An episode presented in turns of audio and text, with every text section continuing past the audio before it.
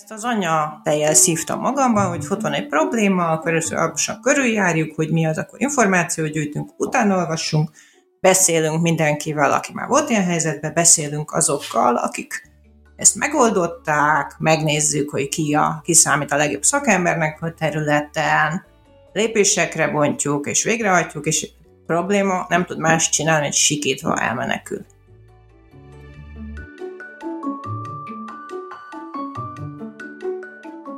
Sziasztok! Üdvözlök mindenkit a Megoldok Podcast Dog Story című műsorában. Üdv a fedélzeten! Én Imre Kandó Eszer, újságíró vagyok. A Megoldok podcastot és a megoldok.hu oldalt azért indítottam el, hogy legyen egy hely, ahol a jó megoldások vannak a középpontban. Itt a Dogsztorikban azt keresem, mi ez az emberi hozzáállás, ami segít megoldani a nehéz helyzeteket. Az első vendégem a szintén újságíró Márton Fizsuzsa, az örökbefogadás témáját minden oldalról körbejáró örökbe.hu blog alapítója. Zsuzsával az interjút még 2022 őszén vettem fel. Az azóta eltelt időben megjelent egy új könyve, amelyet a roma gyerekek örökbefogadásáról írt, szerzőtársával Gupcsi Judittal. De mielőtt elkezdődik vele a beszélgetés, a Dogstory premier adása, elmondom, hogy a megoldoknak van egy hírlevele is. Iratkozz fel rá a honlapon www.megoldok.hu, de a műsor leírásában is ott a link, és ha minden teljes terjedelmében olvasnál, érdekel a megoldás központú újságírás, válasz az előfizetést. A közösségi oldalakon is fent vagyok, kövess be ott is. Köszönöm, hogy itt vagy. Horgonyt fel! Szia Zsuzsa, szeretettel köszöntelek a Dog Story első adásában, és köszönöm, hogy elfogadtad a meghívást. Szia, és sziasztok, és nagyon megtisztelő, hogy úgy gondoltad, hogy itt a helyem ebben a műsorban. Kicsit bemutatkozol az hallgatóknak, hogy ki vagy te, és mi, mivel foglalkoztál eddig? Én újságírónak szoktam magam mondani, egy hosszúra nyúlt egyetemi ifjúság után 15 évig voltam a figyelő gazdasági hetilap szerkesztőségében, különböző pozíciókban, amit nagyon szerettem. Ezen időszak vége felé érkeztek meg a gyerekeim, ami nekem egy nagyon fontos dolog volt az életemben. Mindenképpen több gyereket akartam, nekünk egy vérszerinti gyerekünk született a férjemmel, utána jött képbe az örökbefogadás, még két gyereket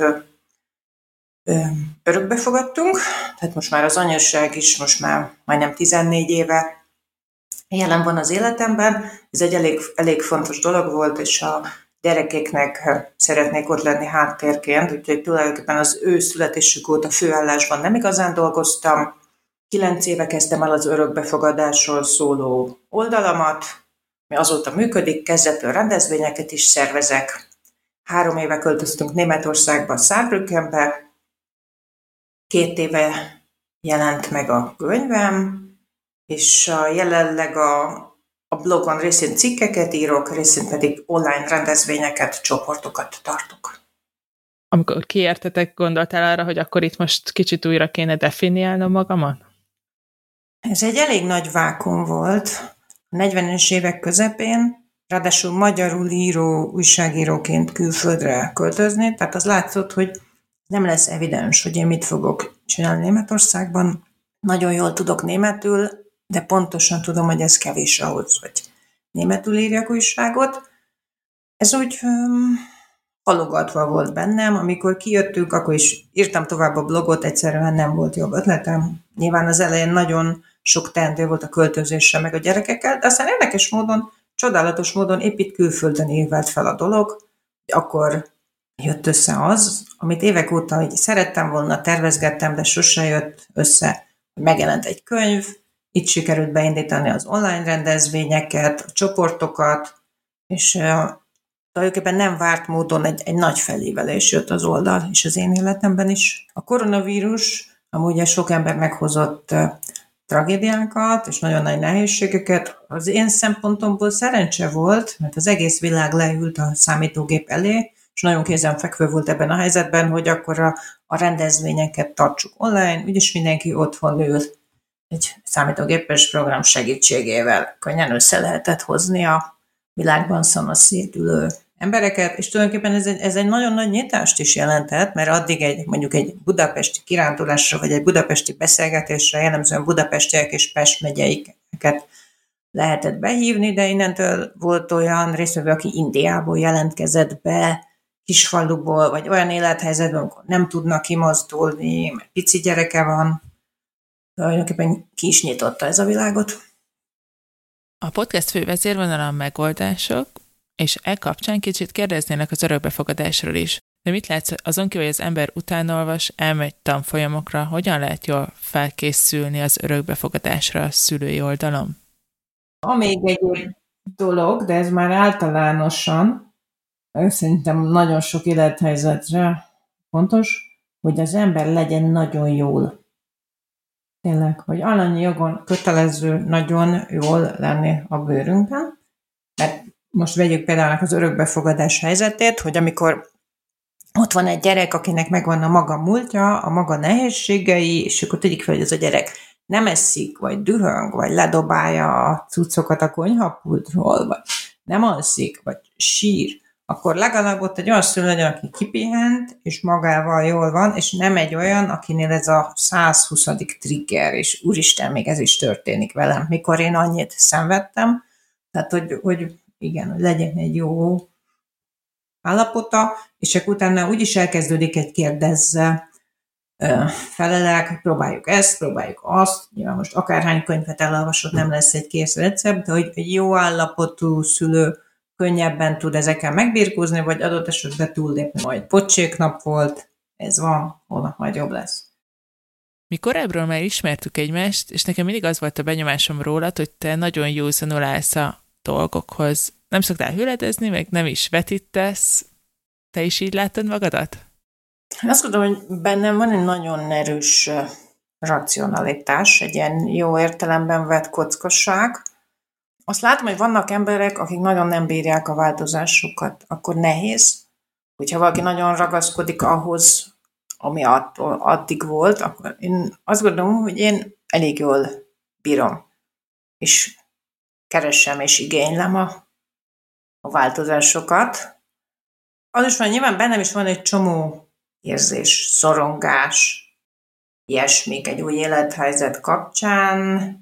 Hát azt próbálom hogy akkor is, akkor is csinálom. Szorongok, ha bizonytalan vagyok. Azt is tapasztalom, hogy nagyon sokszor van az, hogy egy változást már elhatároztam, és még van egy ilyen utolsó gát, egy ilyen kis bűntudat, egy lelkifordulás hogy mm, de azért ezt nem kéne. És azt tapasztalom, amikor már csak ez van, és minden más amellett szól, akkor ezt meg kell lépni, akkor ez már csak egy ilyen utolsó bástya, ami úgyis ledől, amit nyilván eredhet az újtól való um, félelemből is.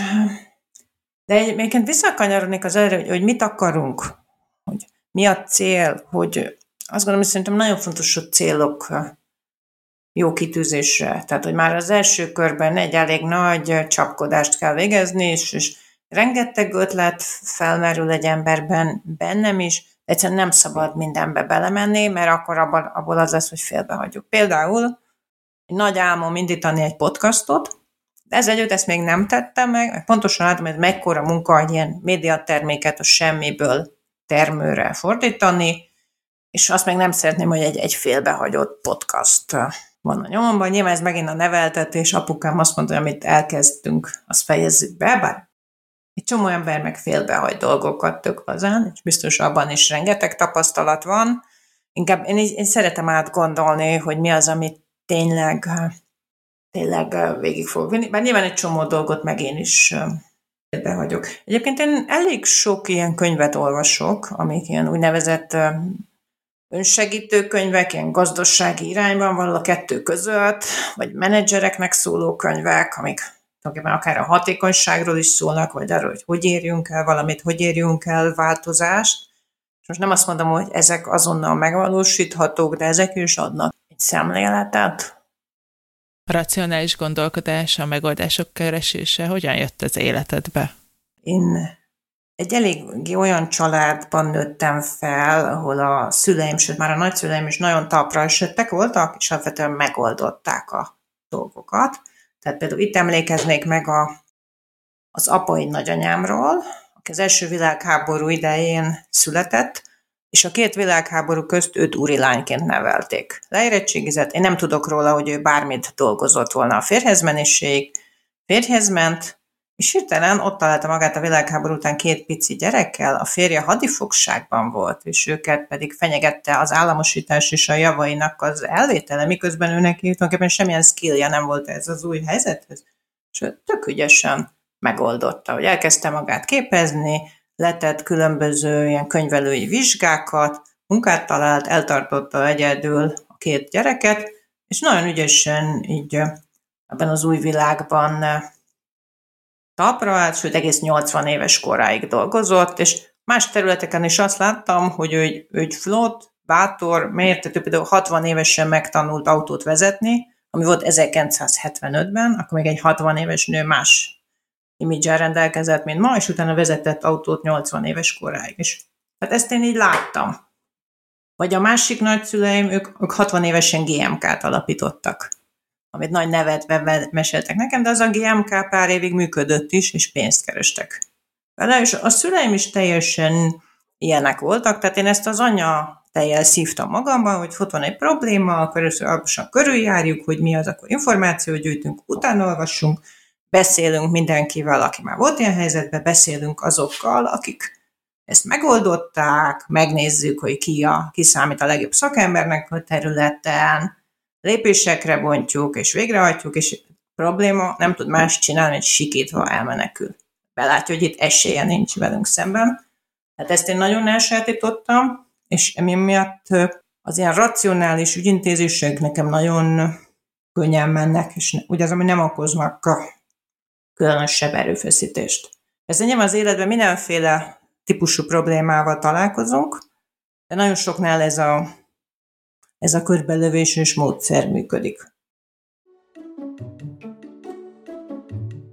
Kicsit nehezebb az, amikor érzelmekről van szó, vagy valaki másról van szó, de ott is uh, uh, például én évekig ábrándoztam arról, hogy legyen egy könyvem amikor elindult a blog, akkor nagyon hamar fel is csillant a lehetőség, megkeresett egy kiadó, velük elkezdtünk tárgyalni, nem értettünk egyet, elváltak az útjaim, de ez úgy bennem volt, hogy hm, milyen jó lenne egy könyv. És ez nagyon sokáig egy ilyen álom volt, vágy volt, néha tettem téppóva kérdések, lépéseket, több ilyen vázlatot, megírtam a számítógépembe, meg néha megkerestem kiadókat, akik nem feleltek, és ez úgy, ez úgy aludt. Aztán érdekes módon pont, mikor kiköltöztünk, akkor megkeresett az említett Libri.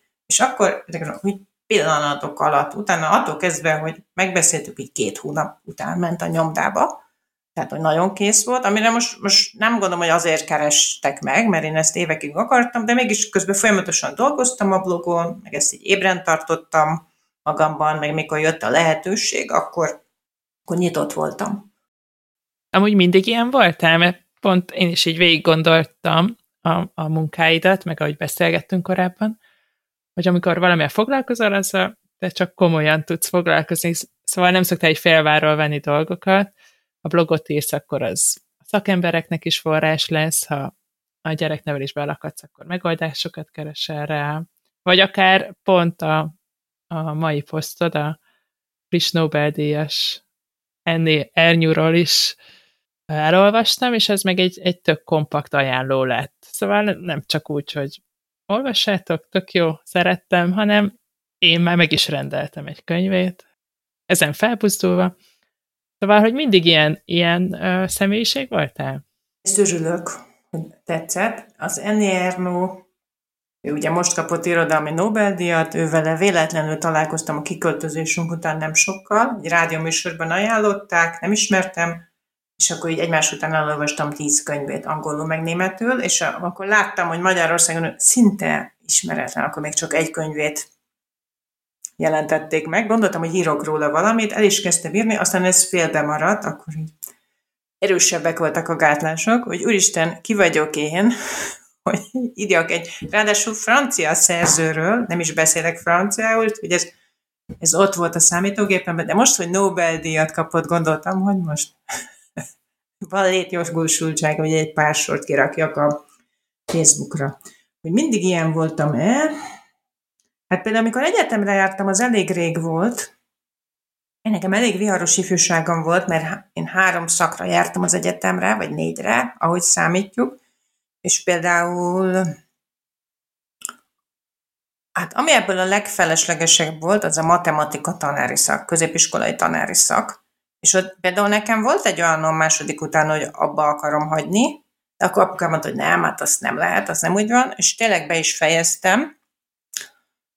Az együtt, hogy az államvizsgán kétszer megbuktattak, de harmadikra átmentem. De például ezen el szoktam gondolni, hogy na és mire volt jó? Nyugodtan abba lehetett volna hagyni két év után, nem lett belőle matek tanár, nem használom annyira sokat, ez az identitásom legkisebb része, hogy az vagyok, tehát hogy így lehet, lehetett volna kicsit lazábbnak lenni, és nem ennyire végig menni az úton, de igen, már úgy éreztem, hogy nekem végig kell mennem. Nekem minden valamit elmondtál, úgy tűnik, hogy az írás ez nagyon szerves részed. Hiszen a blogodon is, amit ugye már 2014-ben elindítottál, több mint 700 bejegyzés van, és megnéztem közöttük számtalan nagy interjú, nagyon sok hosszú alapos beszámoló, szóval több könyvni szöveg van a felületedem. Mikor vált neked az írás ilyen fontossá? Az írás mindig egy álmom volt. Én már gyerekként, ha megkérdezik, hogy mi akarok lenni, akkor azt mondtam, hogy író és díszállatkereskedő. A díszállatokat szerencsére azóta békén hagytam, nem vált be, de az írás is úgy végigkísérte a pályámat, és a közgazdasági egyetemen volt egy egyetemi lap a közgazdász, ahol valahogy oda keveredtem, és ott nagyon szívesen, meg lelkesen írtam, és azt érzem, hogy én szívesen lennék újságíró. De amikor véget ért az egyetem, akkor úgy nem látszott, hogy velem mi lesz. Én éreztem, hogy nekem nincs olyan igazi nagy vágyam, nincs egy multi hozzá elmenni dolgozni. És akkor a leges legutolsó vizsgámon ott volt egy fiú, akivel kezdtem beszélgetni, és meséltem ezt engem az újságírás érdekel, ő meg azt mondta, hogy na, hát ő meg a köz, a, nem a figyelő labba szokott cikkeket írni, és menjek be oda, és majd biztos örülnek nekem. És akkor utána valóban vettem a bátorságot, írtam ennek a figyelőnek, bementem, és akkor mondták, hogy jó, hát akkor írjak egy próbacikket, megírtam, és ott ragadtam 15 éve. Mi utólag látszik, hogy ez nem kellett volna ez az ismerős, enélkül is bemehettem volna, bárki bemehetett, de akkor ez így nem volt világos, hogy ezt így kell csinálni. Ez például megint egy olyan érdekes történet, hogy volt bennem egy vágy, még nem volt meg az útja, de az ember így figyel, akkor időnként nyújt a sors ilyen vékony szállakat, amiket általában igyekszem őket meghúzni, és akkor valamelyik összejön, valamelyik nem. Nyilván most is folyamatosan jönnek ilyen vékony szálak, és akkor lehet, hogy valamelyik, amin elindulok, az lesz a jövő. Ez egy nagyon jó döntés volt, mert 15 évet töltöttem annál a lapnál, és egy szuper közösség volt, és jó munka volt, nagyon jól éreztem magam, fejlődtem. Nekem tulajdonképpen ez volt az egyetlen klasszikus munkahelyem. Nagyon sok barátom van, máig ott. Azóta hát a figyelő sok viharon esett át, meg most be is zárták, de most már egy öt éve nem vagyok ott. Készültél, és van jó megoldási technikád, vagy hát így kifejlesztettél, és akkor mondtad ezt, hogy, a, hogy így uh, elemekre bontani, megvizsgálni lépésről lépésre, átgondolni a dolgokat, hogy így a hallgatóknak így adaptálható formává tegyük ezt. Tudsz esetleg mondani erre egy példát, amit mondjuk így szerinted ezzel a megközelítéssel jól meg lehet oldani, vagy végig lehet gondolni?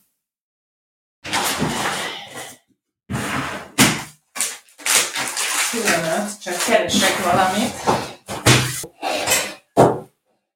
Ez egy ilyen kis általános iskolai alakú vonalas füzet, és azon ráírva, hogy Saarbrücken költözés. Tehát amikor felmerült, hogy országot váltunk, ami aztán tényleg egy piszok nagy projekt, vettem egy füzetet, és így minden oldalra felírtam, hogy így mik a teendők is. És akkor aminél már látszottak lehetőségek, oda felírtam, hogy például az itthoni lakásunk sorsa, és akkor oda felírtam a szóba jövő lehetőségeket, és akkor egy idő után, után ez így tisztázott. Az autóval mi legyen. Indulásig még mit kéne elintézni. A legkisebb gyerekünk óvodába vagy iskolába járjon. hogy keressünk ott lakást. Milyen búcsú bulikat szervezek. Ez nagyon-nagyon fontos, hogy ne csak csináljuk a dolgokat, ünnepeljük is magunkat piszkosul, tehát hogy akármit sikeresen elértek, ünnepeljétek meg. Megmutatom, hogy tartottam valami nyolc búcsú bulit, úgy méltókép, méltóképpen el lett búcsúztatva Márton Fizsusa. És akkor nyilván ez most ez csak egy része, hogy ide a füzetbe beírkáljuk, de ez így segített egybe tartani, hogy mi az a sok projekt, és úgy, úgy kb. két év után azt vettem észre, hogy már az összes ki lett pipálva. Tehát nem is az, hogy azonnal, már nem, nem egy, mert van olyan, ami kiköltözés után hónapokkal lehet megoldva. Ez, ez a fajta gondolkodás, ez így a, mondjuk a férjeddel egyezik? Tehát, hogy nektek ez, hogy te vezeted ezt a füzetet, és akkor gondolom sok mindent egy, együtt beszéltetek meg, nem is nincsenek ebben akadályok, mondjuk, hogyha valaki ezt próbálja a másikkal is így elfogadtatni. A férjemmel jól kiegészítjük egymást, tehát ő szerintem egy elszállt tudós, akinek csodálatosan megy az, ami az emberek többségének lehetetlen, hogy egész nap matematikán gondolkodik, és fantasztikus új meglátásai vannak. A családunk gyakorlatilag szervezését nagyvonalon rám hagyja, viszont cserébe nem izélget, és általában elfogadja, és egyetért velem, sőt, neki mindegy, ami nyilván ami fontos, azt megbeszéljük és egyeztetünk, meg olyan is van, hogy valamit ő intéz. Ez kicsit egy ilyen családanya működés is, hogy öt ember minden dolgáért. Én vagyok a felelős, ami elég fárasztó, de szerintem jól menedzselem. És ugyanakkor nagyon tudok örülni annak, mikor minden van itthon, és béke van, és nyugalom van, és van mindenkinek tiszta ruhája, és szép lakásban élünk, és most például itt mindenki, mindenki a helyén van, és én ilyen szép nyugodtan beszélgetek veled. Még ezekről a megoldásokról, hogy azt gondolom, az is fontos, hogy néha úgy hátra lépjünk, hogy ez a probléma tényleg akkora? Rajtam múlik? Meghatározza az életet? Muszáj megoldani? Jó, beszéltünk az örökbefogadásról, Nekem is volt meddőségi problémám, nekünk, ahogy nagyon sok örökbefogadónak, és volt egy pont, mikor erre mi is úgy rácsavarodtunk, hogy úristen, nem jön esetünk a második gyerek, de rossz, de rossz, de rossz, és hogy mikor az ember nagyon ebbe benne van, akkor azt mondja, hogy hát csak én szenvedek, na másoknak nincs ilyen problémája, és mikor ebből egyet sikerült lépni, és azt mondom, hogy oké, okay, hogy a, mit tudom én, a barátnőmnek tök könnyen összejött a két gyerek, de neki meg iszonyatos problémái vannak, a, nem tudom, az anyóssal, a férjével, az egészségével, vagy az anyag, mindenkinek van valami baja, hogy ez nem igaz, hogy csak nekünk van, mindenkinek van valami baja, sőt, ezen bajok sokkal kevésbé egyszerűen orvosolhatók, ez úgy segített, hogy úgy elhelyezzem magam, és szerintem az ember kijön ebből a módosult tudatállapotba, akkor könnyebb bármit elintézni és megoldani. Nyilván nem becsülöm le, tehát ennek megvan a fájdalma, és aki ebbe van, azt nyugodtan engedje meg magának, és küzdjön meg vele, és aztán majd lesz egy pont, amikor remélhetőleg ebből, ebből kijövünk. És amikor ott van a gyerek, akkor már nem, már nem ebbe vagyunk benne. Megint, hogy jól lenni, alanyi jogon jól lenni, annyi minden történhet, hogy most itt ülünk, és lehet, hogy fél óra múlva leég a ház, vagy betörnek, és akkor majd majd azt kell intézni, de ha az ember egy jó alapállapotban van, így könnyebben tud reagálni arra, ami jön. Az alanyi jól lé, az nem annyira a körülmények függvénye, hanem azt, hogy én eldöntöm, hogy én hogy állok ehhez az egészhez, kvázi milyen tudatállapotban.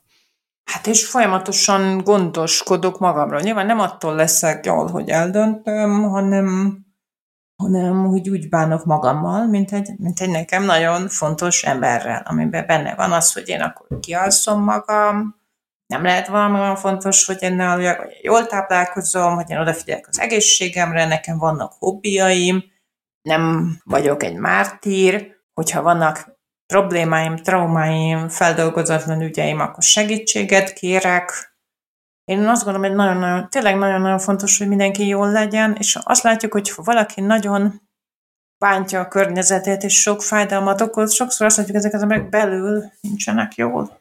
De neked talán sokat segít a naplóírás is, nem? Úgy tudom, hogy nagy naplóíró vagy. Ezeket az írásaidat vissza szoktad olvasni?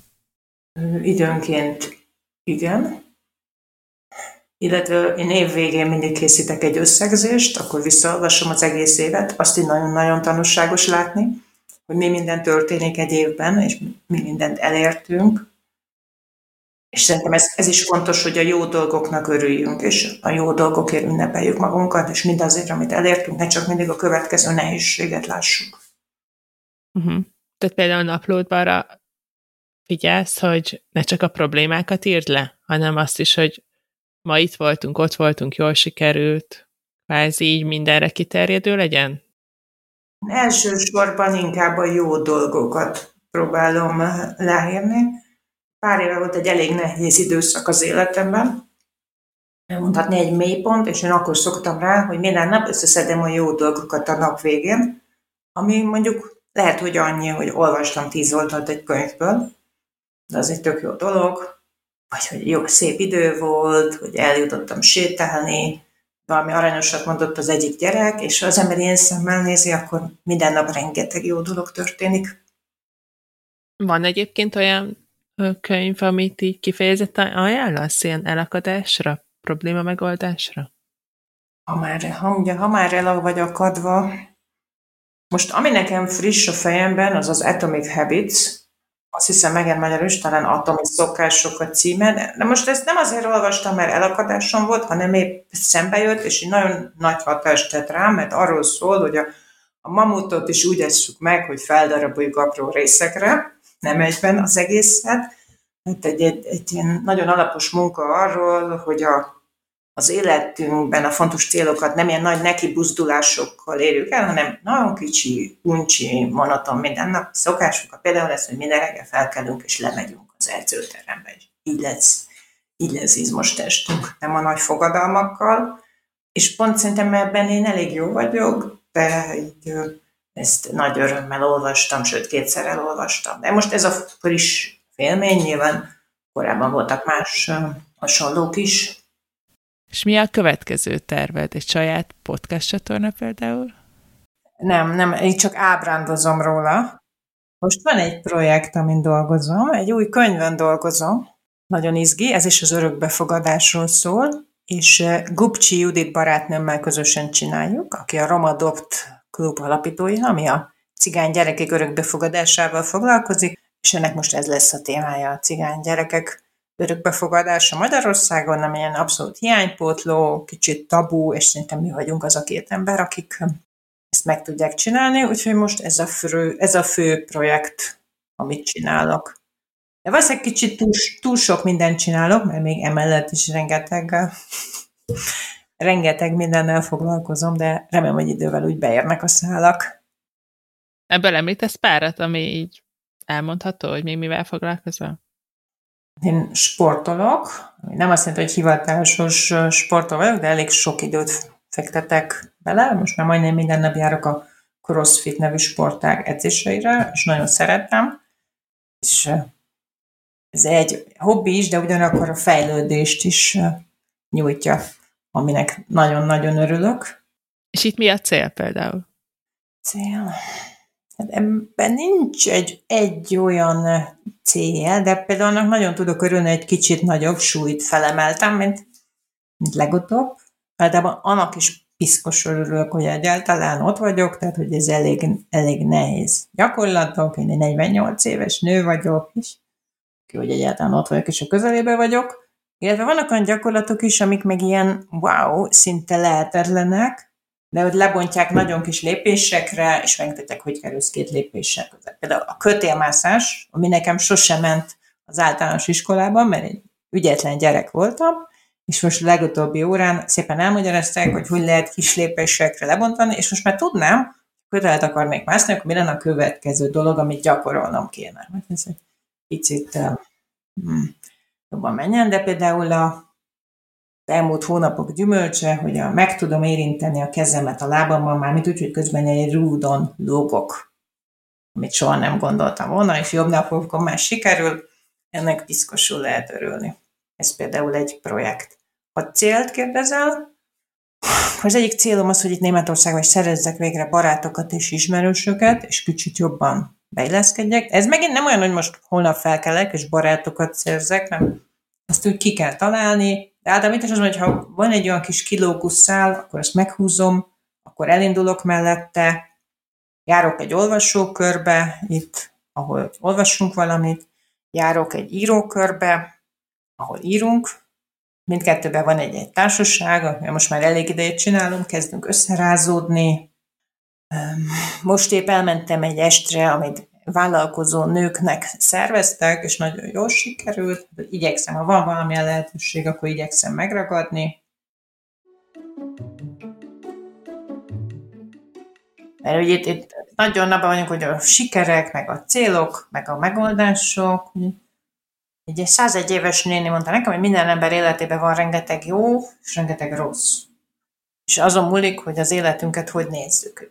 És azt mondom, hogy egy-egy kutarc is nagy ajándék, hogy az így kijelölhet utakat, hogy az, ami nem nekünk való, más irányba állíthat minket, hogy ez egy, az egy illúzió, hogy minden, minden sikerül az élet. Senkinek nem sikerül minden, és néha egy nagy pofon is tök jó, ami utána valami más irányba. Hát például most megint visszakanyarodom az örökbefogadást a meddőségre. Ha most, ha most én egy, egy szerencsésebb női szerkezettel, meg a férjem is szerencsésebb szerkezettel jön a világra, akkor lehet, hogy nekünk szötik öt vérszerinti gyerekünk, és nem beszélünk.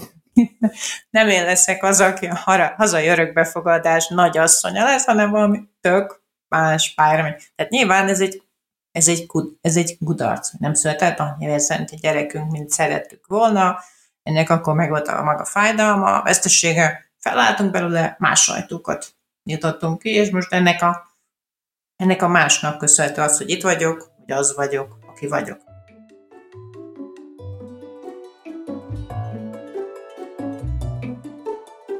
Ez volt a Megoldok Podcast Dogstorik első adása Márton Fisz Zsuzsával. Köszönöm, hogy meghallgattad a műsort. Ha tetszett, nézd meg a weboldalamat, a Megoldokot is, www.megoldok.hu, ahol külön posztban még írok Zsuzsáról, csatolok linkeket, illetve a műsor teljes leíratát is itt találod. Ha a jövőben is velem tartanál, kövess be a podcast lejátszódon, iratkozz fel a hírlevelemre, és ha minden teljes terjedelmébe szeretnél olvasni, akkor elő is tudsz fizetni. A megoldok fent van a közösségi oldalakon is, kövess be ott is. Véleményedet, ötletedet, jó megoldásodat a hellokukacmegoldok.hu címre várom.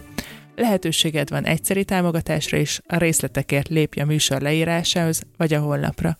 Ha emellett döntesz, ezt is nagyon köszönöm. Hamarosan újabb résszel jelentkezem, addig is jó szelet. Imra Kandó Eszter voltam, sziasztok!